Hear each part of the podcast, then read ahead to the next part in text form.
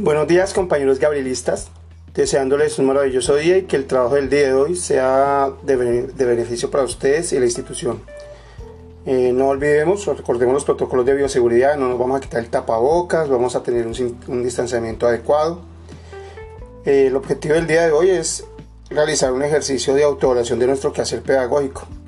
Para esto vamos a organizar unos grupos de trabajo, los cuales van a ser los siguientes.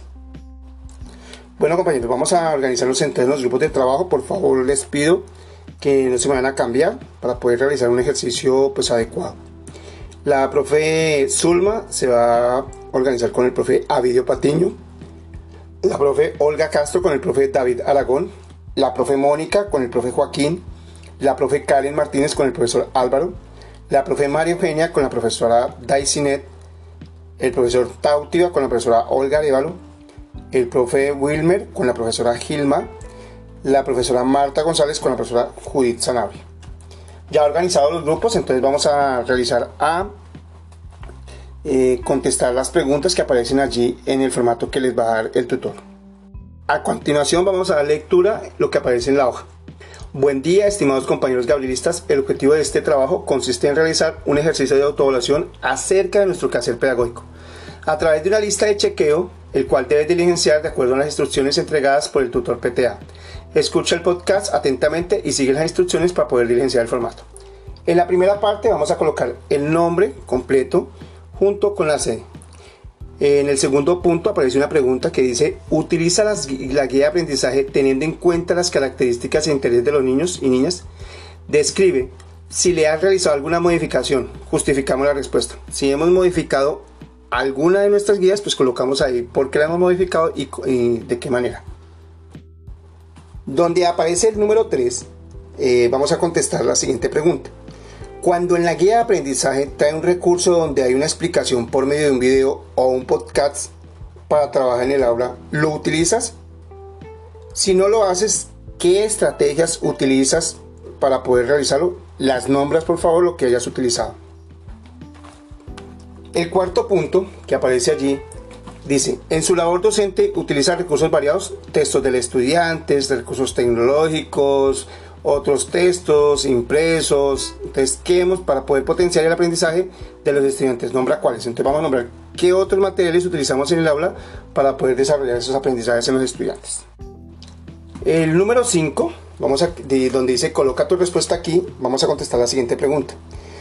¿Cuál fue el último podcast que utilizaste? ¿Quién lo diseñó y de qué se trataba?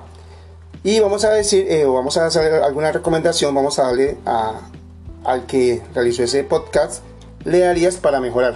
¿Listo? Entonces eh, colocamos ahí el podcast, como les dije anteriormente, junto con alguna recomendación que de pronto le daríamos para mejorar ese podcast. En la pregunta número 6, eh, que es bien importante, es un ejercicio de autorreflexión también y vamos a ver los conocimientos que tenemos acerca de la secuencia didáctica. Dice, según tus conocimientos explica para ti qué es la modelación en la guía de aprendizaje y describe la última modelación que realizaste en alguna guía. Listo, entonces la colocamos ahí adecuadamente. Si necesitamos de algún anexo, pues eh, pedimos otra hojita para poder dar la explicación adecuada. Bueno, en el punto 7 dice, como docente, utilizas variedad de estrategias para garantizar el aprendizaje individual atendiendo a los ritmos y estilos de aprendizaje. Nombra alguna de ellas. Entonces, ¿cómo yo hago para potenciar ese aprendizaje, cierto? Y tener en cuenta los ritmos de aprendizaje. Entonces, ¿qué hago yo en el aula para saber que hay unos estudiantes que tienen, digamos, unos niveles de aprendizaje más avanzados y otros que tienen, digamos, que unos niveles de aprendizaje eh, un poco más quedados? Entonces, ¿cómo estoy yo atacando esa problemática que se me está presentando en el aula en estos momentos? Bueno, como ya sabemos, la pandemia trajo consecuencias y situaciones que abrieron brechas educativas en los estudiantes. Una de ellas es que alejó a los estudiantes de la lectura o de una adecuada lectura, ¿cierto? Eh, y trajo consigo, pues, con este proceso lector dificultades grandes, ya que, pues, para poder realizar una lectura adecuada, para poder leer la guía, eh, se nos está dificultando con los estudiantes. Nuestra labor docente sabemos que es atacar pues todas estas problemáticas que se nos van presentando dentro del aula y que consigo, digamos, deja la pandemia. Hay unas recomendaciones que van orientadas desde el PTA y quiero que coloquen las estrategias que estamos utilizando para poder atacar pues, eh, esta problemática o si yo he encontrado algunas eh, de pronto que considero pues que son mejores o, adecuadas a, mis niños entonces voy a colocar dos o tres estrategias que esté eh, digamos atacando esta problemática que nos está presentando dentro, del, aula de la lectura bueno bueno dentro de este mismo ejercicio eh, se compartió un drive digamos que con unas actividades para poder superar la velocidad lectora. Dentro del Drive aparece unos ejercicios de funcionalidad visual.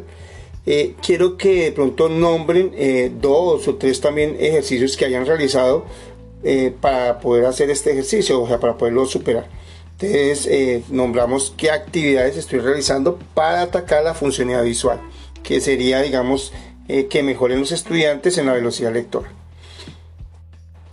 Bueno, en el punto número 10 vamos a realizar un dibujo de una silueta de una persona donde al lado izquierdo vamos a colocar las oportunidades de mejora y al lado derecho las fortalezas. ¿De qué vamos a hacer, eh, digamos, eh, estas oportunidades de mejora, estas fortalezas?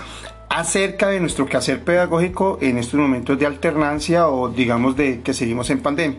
Entonces, ¿cuáles son esas eh, oportunidades de mejora que, que debo atacar o que, que, se me están presentando dentro del aula?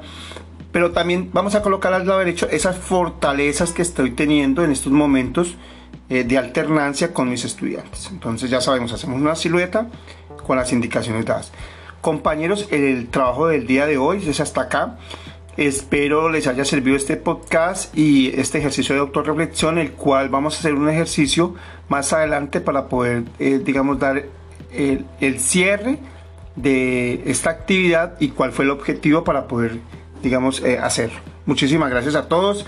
Espero puedan realizar todas las actividades con la ayuda de este podcast porque la idea es que no me pregunten nada ni a mí, ni, a los, ni al coordinador, ni al rector acerca de esta actividad, sino que lo puedan hacer a través de este podcast que les vamos a dar. Muchísimas gracias a todos y éxitos en esta labor.